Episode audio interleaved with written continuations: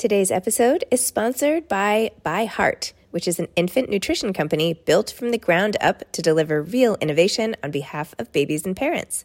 Their mission is simple make the best formula in the world. In our house, we never skim on family time together on the weekends. Instead of racing around crazy, we prioritize time at home, time to relax, time to do fun, crazy things that we wouldn't have ordinarily. And you know who else doesn't skim? ByHeart. ByHeart is the only American made infant formula with globally sourced ingredients to use organic, grass fed whole milk without a drop of skim.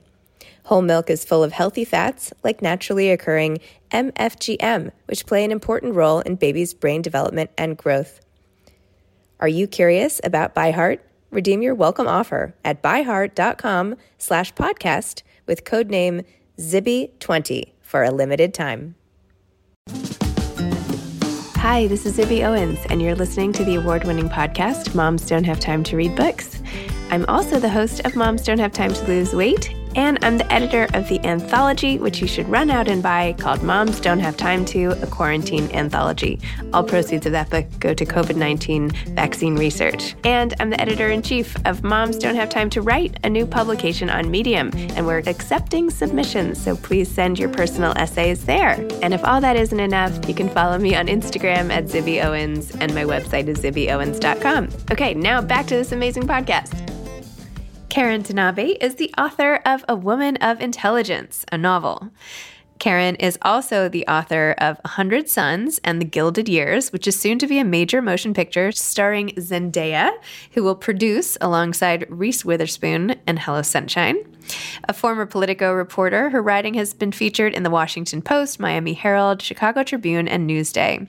She has appeared as a celebrity and politics expert on Entertainment Tonight, CNN, and CBS Early Show a graduate of Vassar College. Karin lives in Washington, D.C. Welcome, Karin. Thanks so much for coming on Moms Don't Have Time to Read Books to discuss A Woman of Intelligence.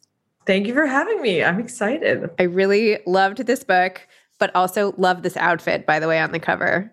Thank you. You know, I'm going to admit I was the art department at St. Martin's almost killed me because I made them change the bag, I think, four times. um, I was like, not the right bag. It's still not the right bag. I mean, it was perfect. Honestly, the cover looked just like this. We changed nothing except the bag. Oh my gosh. I love it. I love the wallpaper or whatever, you know, that pattern. I I yes. just I feel like I should have been born at this time. You know, like I I, I like I these know. clothes more, you know, I, I think I would have done well then. Yeah, the clothes are unbelievable. Though I have to say, like the maintenance to look that good all the time it seems exhausting. That's true. That's true. But there was less to do. Like you didn't have email. You didn't have to do emails. I know. I know. Email is the reason we don't do our hair every day. That's the reason. Pretty much. If if it weren't for email, I would look like this right now. Same, same. I would be exactly like this right now. oh my gosh. Okay. So your book, do you want to tell listeners what it's about? I kind of hate asking authors this question, yeah. but I do think people want to know, or I could try to I could just summarize it either way. No, I'm happy to summarize it. So basically, I like to call it a book about a woman who really loses her way through motherhood in the 1950s, who had a sparkling career as a translator at the UN and then kind of gets locked in this domestic cage, as happened so much in the 50s. And she hits rock bottom. She really is in the throes of what we now call postpartum depression. And there's really nowhere to go but up or very down. But she's like had a moment she's like i need to do something with my life you know i'm i'm in a very bad place. And right at that time she's approached by the fbi to spy on a former lover from her college days who is now pretty high up uh, in soviet intelligence. And she decides to do it starts lying to her husband starts spending less time with her children and it really gives her a new lease on life, a new identity. She really finds herself again in that role and having a purpose outside of the house. And I think, I hope it resonates not just with mothers, but anyone who's had to, you know, wanted to redefine themselves in their lives, who looked in the mirror and said, This isn't the person I want to be. What can I do to get there? I love it. It's really, you know, all the feelings about motherhood could be today. I mean, this could be like on a mm-hmm. blog or something. Like I could, I could, my friends at coffee, like these are like they transcend time some of these feelings especially the way that they are not so openly discussed right like i feel like it's midway through the book when she's talking to her mother-in-law about you know what it's really like and why why do people not talk about it and why is it so hard to have kids and so like soul sucking at times right mm-hmm. now i feel like it's a lot more socially appropriate to wallow and and admit it although not 100% you know you could joke about yeah. it but you know but then i feel like she didn't have an outlet and she there here's this like super smart woman knows like a thousand languages and like has all this ambition and talent and beauty and drive and her gorgeous husband on fifth avenue just wants her to like hang around the house and take care of the kids yeah, yeah. And that was, I mean, that was the case for so many women in the 50s. You know, it was all these highly intelligent, educated women, you know, got their degrees or were just very smart on their own and then were locked in their houses and they were told. I think the hardest thing for me looking back on that time is like, you were supposed to be fulfilled. You had to be fulfilled. And if you weren't fulfilled by that role, something was wrong with you. And I think that was, I can't imagine having been in that position. And what you said today, I think there's a lot more room to talk about how, you know, for some women, being a mother isn't totally fulfilling. You know, it can be very, very hard. But I still think there is this stigma about you know around talking about it. Every time i've talked about it people will be like but you like you love your kids right? And i'm like well of course i love my kids but that's not the issue. We don't have to always go in asterisk i love my kids when we are talking about how hard it is you know? You know it's sort of funny. It's like everyone like if you said to people in all these different jobs like okay and now i'd like you to put aside this job and you are going to become a full-time live-in nanny yeah. They'd be like, well, I'm not sure I have the skill set for that. Or like, oh, I don't know, I'm not always that patient. Or, hmm, I might really miss like whatever. That's not the job I picked. And yet that's essentially, I mean, not I mean, I know they're your own kids, but the skill set involved, the skills you need, and the actions you take when you're at home with your kids, which I was for many years, like, yeah. you know, there all of a sudden you're like, well, what about all those other things too? Where do they go? Like, where does yeah. the where does it all go? And sometimes I like look at what I'm doing now, even, and I'm like, all of this like I had a like, but I wasn't doing anything at all. I was on the floor every day with the kids and like, you know, uh, you know, like where does all that extra energy go? Like, I'm not surprised that what's what's her nickname? Rena's gets like yeah. Depressed, right? Because it's yeah. like you're an injured athlete, right? You're an, you're an athlete who can't do their thing. Totally. And you're an injured athlete and you're supposed to be fine with it. I think that's the that's the main issue is it's like, oh, you're benched from the thing you spent all this time and energy learning how to do, but don't you love it? You know, and I think that's, you know, her, she has a friend who just adores motherhood, and she's like, "Isn't this just the greatest thing that ever happened to you?" And and Rita's like, I mean, she doesn't say it at the time because you couldn't say it, but right. she's like, no, it's really, truly not the yeah. greatest thing that's ever happened to me. I mean, there's different parts of of you that get fulfilled. Like, there's nothing, you know, the love you feel for your kids you know that will f- fill my heart forever and my soul and whatever but it's not necessarily going to fill my mind every minute and right. i don't know why it should be okay to dissect those too like yes this is amazing and full of love and has changed me forever but it's not you know it's not taking that box that i had been right so something is still empty that can't get filled because it's like a different right it's like having a two gas tanks in two different cars totally totally and i think sometimes when you love your kids so much, which is wonderful, you don't pay attention to loving yourself. And I think that sometimes, you know, I certainly did. You wake up one day, you look in the mirror and you're like, but what happened to me? You know, where did where did my own self-love go? Where did the person who I was before kids go? And that that that's something that I really dealt with and and emotionally put into the book. so, you'll, you'll, you'll read a lot of that. No, after I read the book, I went on your Instagram and I was like, all right, how old are her kids? You know. I'm like, I'm like, what phase is she? Is she, are they still this young? What's going on with her? Yeah. They, they feel like they've been babies forever. Um, they look a little older now, though. How old are they? A little older, yeah. When I was writing it, they were three and four. Now they're four and five. So, yeah. okay, you know, rumor has it they grow up and life gets a little easier. It gets very different. I'm now finally out of preschool. I have six and eight and 14 and 14, but it's different in a, in a new way. But there is, it's not as physical which I think is nice. You know, the, these moments where, you know, she's getting all the bodily fluids of her kids all over her and oh my gosh the the scene the best scene in the whole book i think is like when her son gets injured and she doesn't know he has glass in his knee and she's just standing there and she just like can't motivate herself to pick him up. Like yeah. of course then the husband sees but it, i totally understood that. Not like the I, I could just so put myself in her shoes in that moment and like and then the judgment the external judgment how it's so not fair right? No one saw what she went through except us as the reader right? And so we right. get it but still like nothing becomes excusable.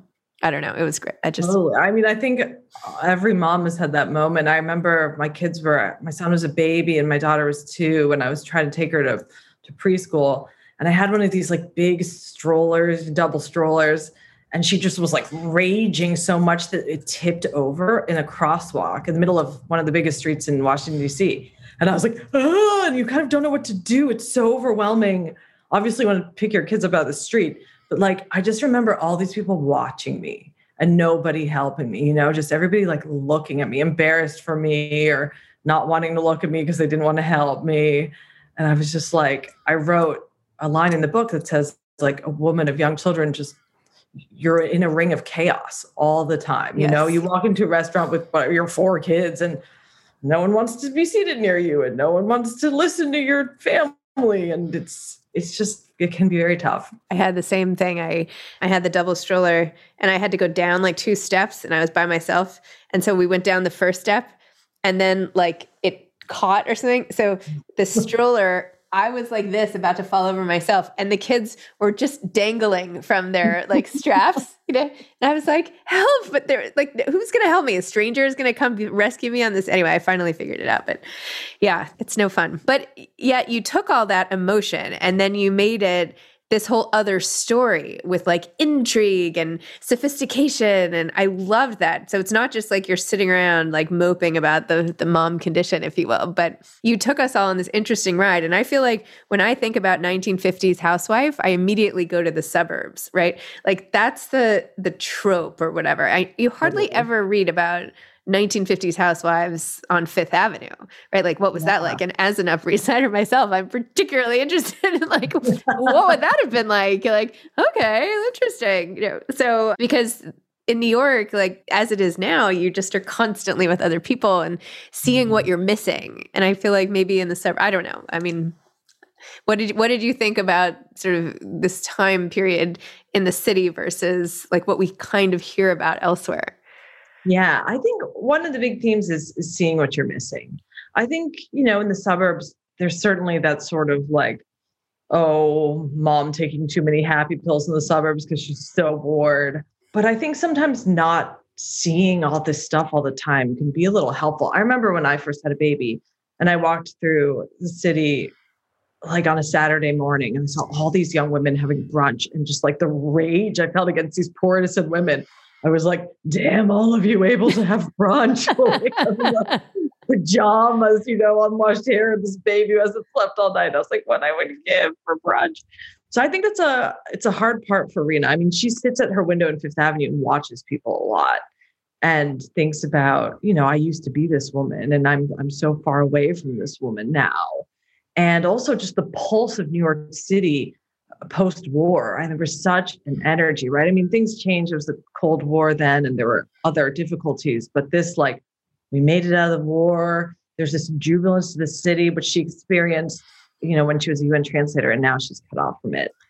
And that's the, that's tough for her. And even all the men and how you describe like their whole raging social life and all the available people were like looking to meet her and yes. the party, like all that stuff. Yeah, it's like, oh, that sounds like fun. yeah. Most were New York, I think, though. When I did my research, it sounded like so much fun. It's sort of like the way people talk about what life will be like after the pandemic, you know, or even after you get vaccinated. I remember going out and just being like, hmm, this is amazing. I have a new lease on life. You know, it's it's exciting. The problem with that is that not everybody's vaccinated. Like you know, I still felt that way too, but it's not like the war's not over right yet. Right. No, the war's definitely not over. I know. So I, uh, but yeah, so but it's coming back. Coming quite there, but coming back. Hopefully, hopefully soon. I hadn't heard about the Long Island Railroad crashes. Yeah, me neither. It's sort of terrifying, right? Yeah. Don't read this book on the LIR. Yeah, right. uh, safety measures have gotten better. But yeah, so that came up because the United Nations used to be on Long Island, which I didn't know. I, didn't know that either. Would have spared us a lot of traffic, by the way, for UN week. It wouldn't be bad if it were still there, but just saying. Okay, keep keep going. Move it back out. Yeah. Yeah. So before it was in the heart of Manhattan, it was on Long Island. And the people who worked there took, you know, the Long Island Railroad to get to work. And one year there was this horrible crash. I mean, reading about it and talking about like people were saying it's just a sardine can filled with blood. I was like, well, that sounds horrible. Yeah. Yeah. But it's also one another reason her Rena's husband wants her to stop working. He's saying, right now you're pregnant. This is dangerous. You know, you're going to quit your job anyway. This is just another reason to quit now. Okay, we can't bubble wrap our kids to keep them safe. But we can give ourselves some peace of mind now with the Life 360 app, which I am obsessed with. I first heard about this from a girlfriend at a party who told me that this was the app to use. So I got it, and now I am obsessed. It's a family connection and safety app that lets you track the people and things that are most important to you. And it's much more than sharing location, it is about safety. It keeps families connected and protected throughout the day. Plus, it helps you find your things. So I have tiles, one of which I put on my phone, which I lose a hundred times a day, and I can find it through the app whenever I lose it. Also, it lets me put in locations of interest. So I get alerts when my kids reach school after taking the bus, or when my husband gets to LA, or whoever you want to track. You can do it with Life 360 and feel very protected and safe. And it makes life better. It makes peace of mind better. Life 360 has my family's back when they're on the road, and I can track their stuff too if I need to. Plus, of course, it's a lifeline during emergencies because you can have crash detection to know if one of the kids is in an accident. And with two almost driver's license kids, that is super important to me too. So put away the bubble wrap and protect your loved ones with Life 360. Visit life360.com or download the app today and use code BOOKS, B O O K S, all caps, to get one month of the gold package for free, plus 15% off all tiles. That's life360.com, code BOOKS. So ironic too when he, you know, he really wants her to quit and everything, and he's this like big shot pediatric surgeon and all the rest. And like, he's spending his whole life taking care of kids and all she wants is for him to take care of their kids right? Yeah. and he can't she cannot get him to focus. It's like so cruel really. Yeah that's kind of one of the reasons i made him a surgeon with kids. Was to sort of show like you know i'm i'm willing to spend all my time with these kids because it's yeah. my job but my own kids like they just need to be raised by my wife and that's fine. Yeah not so fine. Wow. Well, super interesting. And I don't know, even, oh, wait, I wanted to ask you about the bruising. What was up with that?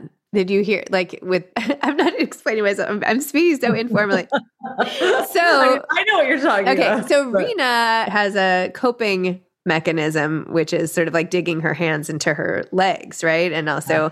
sometimes digging in her fingernails into like the benches and like, you know, she has all this like pushing sort of, and it comes, now she gets bruises and, her husband at one point finally is like, What are we going to do about this? And she didn't even know he kind of even noticed. So, yeah. where did that come from? Tell me about that.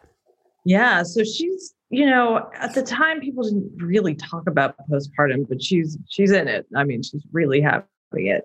And for her, it's it's self harming. You know, it's a coping mechanism, sort of to take the pain of her mind and put it into her body. It's when I'm anxious or really nervous, it's something I do to a lesser extent, or I'll go on a run, or I'll have to sprint down the block, or something to just move the brain into the body. Mm-hmm. So it's definitely taken from, you know, a habit I've had for a while, but she takes it to to an extreme where she really is self-harming to to to really to to think about her body and for her i also want to do it to be like she's trying to get her body back not in a like oh i want to get my body back to look great sense but in a like ownership way you know where she was pregnant back to back. She's been breastfeeding for years. She has these kids clawing all, you know, on her all day, as we all know when we have young kids. And she just wants to possess herself again. And that's definitely part of that journey. Interesting. So tell me about your process and everything. And also, so you have a book that's being turned into a movie as well, like as we speak. Yeah. So what is what's going on with that? Well, it's it's been a slow journey. We're not aided by COVID at all. But my third book, The Gilded Years, which is about the first Black graduate of Vassar College. I also went to Vassar. She graduated in 1897, passed as white, and then her roommate at the very end found out she was black, hired a private detective to follow her family around, and tried to keep her from graduating. Oh my gosh. Big scandal at the time. This is 1897, of course. A true story. And then a story that kind of got forgotten over the years. So I ended up turning it into a book and it came out in 2016 and it was almost bought. We had like all these great Hollywood calls, and I was so excited. And then everybody disappeared, and I was like, "But Hollywood, where, where, where and then over almost two years later, a year and a half later, my agent called me and was like, Reese Witherspoon called and she wants to buy your book. So I was thrilled that none of those other people had bought it because then Reese couldn't have bought it. So sometimes things happen for a reason. Wow. That's exciting. Very exciting. So is it what's this what stage is it in now? I think it's still in rewrites. It was written, rewritten, still there, but hopefully we'll get get moving faster now that well who knows i'm not going to say anything about hollywood but hopefully it'll just keep yeah, moving yeah. this timing is i mean i know that's so trite timing is everything but you know i feel like there are forces at work when like we want something and it doesn't happen then it doesn't mean it's not going to happen like it feels like it's never going to happen but yeah. it might it just might not be in that form at that time Totally. And I've learned, I mean, I've learned patience. Woman of Intelligence is my sixth book. And I've really learned that uh, a lot of it is you just focus on the product and the next product and you try to make them good and they're out there and whatever happens, happens. And the more books you have, the more opportunities you have. And it's kind of out of your hands. I mean, once it's optioned. It's not like you can just call them every day and be like, "So, please, how about that movie?" Um, even though sometimes said update question mark question mark question mark. I, I know there's a voice in my head that's like, "Karin, let's be sane." So you keep yourself from doing that, but yeah, you just you just never know. I mean. I, I, I hope this one ends up on the screen eventually. It's obviously a very emotional journey for me, so we shall see about that too. And are you working on another book? Now? Oh, of course. Another pandemic baby. I have a book that's due at the end of August. So I'm I'm writing that well, quicker and quicker every day. Can you say anything about it? A little sneak. Yeah, preview? it's set in the 1970s. It's set in 1977 in Los Angeles, and it's just fun. Honestly, it is like a celebration. It's like sex, drugs, and rock and roll. It's it's fun. I think after writing A Woman of Intelligence and the amount of like my own personal journey pain with motherhood that I put in, I was like, okay, that has been done and now I need now I need to attend the party.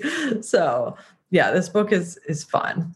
That's awesome. Wow, I can't wait to read that. Where do you have the characters living in LA? Yeah, so mostly just like in the heart of LA on Sunset Strip is where a lot of the action happens. There's a, a vintage store that one of my characters owns on that street.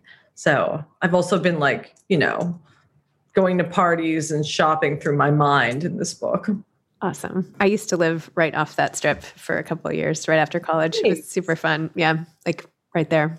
I'm sure like, it was super fun. it was very fun. But I was like, if I'm going to move to LA, and it was for this boy I was dating, I was like, we have to live somewhere that's as New York as possible. Oh. not Calabasas. right. Yeah. Not Calabasas. Calabasas. I don't I like never even went to the valley, but no, I was like, I have to be able to walk. I have to walk to a bookstore. yeah. So yeah. Anyway, well, that sounds awesome. So, any advice for aspiring authors? Don't do it. Just kidding. um, that was my dad's advice to me. So my dad. Oh worked, no. I know he was an editor for the Washington Post Book World for the book section. Oh so no way. Up, like, I mean, just surrounded by books. And honestly, how could I not become an author when that's how you grow up? But he was like, "Here's my advice: don't become a writer. You'll be overworked and underpaid." And I mean, he wasn't wrong per se, but it's like it's like if all if both your parents are hockey players, you played hockey your whole life, and they're like, don't become a hockey player. You're like, but but what else would I do? So no, my advice for aspiring writers, I think my advice is like at first, especially, maybe always, like quantity over quality, because you can always get quality later. I think people get scared when their first drafts are bad or their first couple paragraphs or pages are, are quote unquote bad. Like they think, oh, I can't do this. And look at these sentences. They're not as polished as I want them to be. But like, you just got to kind of spit it out and then fix it later. And, you know, I, I just sent my draft of my new book to a friend, and she was like, the beginning's great, amazing. And I was like, well, I worked on the first four chapters for so long because that's what I sent to my editor to read early. And I was like, probably falls apart later because I haven't had time yet to, to work on back, it, work yeah. on it, work on it. But yeah, it's I always liken the process to painting, right? You have to do a sketch first. And like the Mona Lisa didn't look like the Mona Lisa when it was just like a pencil or whatever, charcoal, I don't know what they used back then, drawing. But it just takes like layers and layers and layers. So yeah, don't be afraid to write badly. Try to write a lot. Try to write every day. And then and don't be intimidated by extremely good books. If you read a book and you're like, I can never do this, then pick up a really bad book and just like, actually, I can do this. Like, no I'm I'm writing a memoir now, and it's also due at the end of August. By the way, yes, and, yeah. So, and I I have like a draft I just sent in this weekend. But as I was like working on it, I read Suleika Jaouad's Between Two Kingdoms. Have you read that book? No, I. Oh haven't. my god, it's so good. Anyway, it's like the Heard only great things. It's such a beautiful memoir, and she's so. And anyway, so I literally, even, I shouldn't even say this now. I emailed my editor. I was just like, I just read so like like my book is terrible. Like it's nothing like this book. This is the best book I've ever read. Like my book is as if I'm talking to a friend, you know, just like this. I don't have like that story. And she's like, "That's okay. That's not your voice." That's not your story. And I was like, okay, I'm just going to keep going. I can't tell that story and I'm not her. And she's amazing. And I'm glad I can read it. But like, we can't all write the books, every book we want to read. We all have to write the books we can write. Yeah. That's yeah, my absolutely. profound advice from, you know, halfway through this. That's that. I think I would give that advice too is like be genuine to your voice. I mean, I remember I tried to write once a book set in the South and I, I am not from the South. I have never lived in the South and I've spent very little time in the South. So I don't know what possessed me to think I could write something set in the South. I mean, you know, I live in DC, like I, I go to Virginia, but it's South, South. And it just, it did not work. I mean, luckily, I'm able to self edit enough that I was like, wow, this is horrible. And you will never see a book from me set in the South because I don't know it and I can't do it. So and people will from the south will be like well you're you're definitely not from here you know and i'm not saying like oh you have to know your world so intimately or anything but like once you start with a voice like it just has to feel genuine enough totally well I think you should figure out how to sell some of these dresses or like have a party where we all show up wearing this all dress. Yellow. Or maybe yeah. you've already done that and I wasn't invited because I'm just meeting you now. Or, or maybe no. you wouldn't have wanted to invite me anyway. But we should go to like Tavern on the Green in these like amazing color coded outfits with the gloves and the whole shebang and like have it be like a costume party or something. I mean, I would love that so much. Yeah. It, the only rule is that all of your clothes must be the exact same color because yes she has a yellow dress, yellow yes. gloves, a yellow coat, and a yellow bag. And I'm just going to assume she's wearing yellow shoes. Yeah. Um, which I remember getting it and being like, that's a lot of yellow. And then being like, and I love it. Yeah. I love you know, it. I think yeah. it really pops. So I am, I am all for this. I have not had any parties or any outings as glamorous as that lately. So there we go. Okay. In the fall. Yeah. It'll be fun invite all your intelligent friends. It could be like a all my women, yeah. women of right? intelligence. Yeah. Are you a woman of intelligence? Come to this party. okay. All right. Not like you need more help on marketing this book, but anyway. No, I, I, I always take help. well, congratulations. It was really fantastic. I truly enjoyed reading it and it was great to meet you. It was great to meet you too. And good luck with your memoirs. I'm Thank I you. can't wait to read it. Thank you. They won't be like Suleika's, so but amazing in their own way. I mean, that's what you always have to remember. Every think about all the books you like and how different they are. That's true. And that's yeah. a good way to look at it. Okay. Thanks. all right. Talk to you soon. Bye.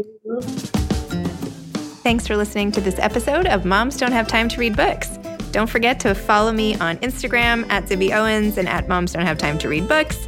Also, sign up for my newsletter at zibbyowens.com and sign up for my virtual book club and meet lots of authors on Zoom every other week. Thanks so much to Steve and Ryan at Texture Sound for the sound editing. And thank you to Morning Moon Productions for providing this fantastic intro and outro music.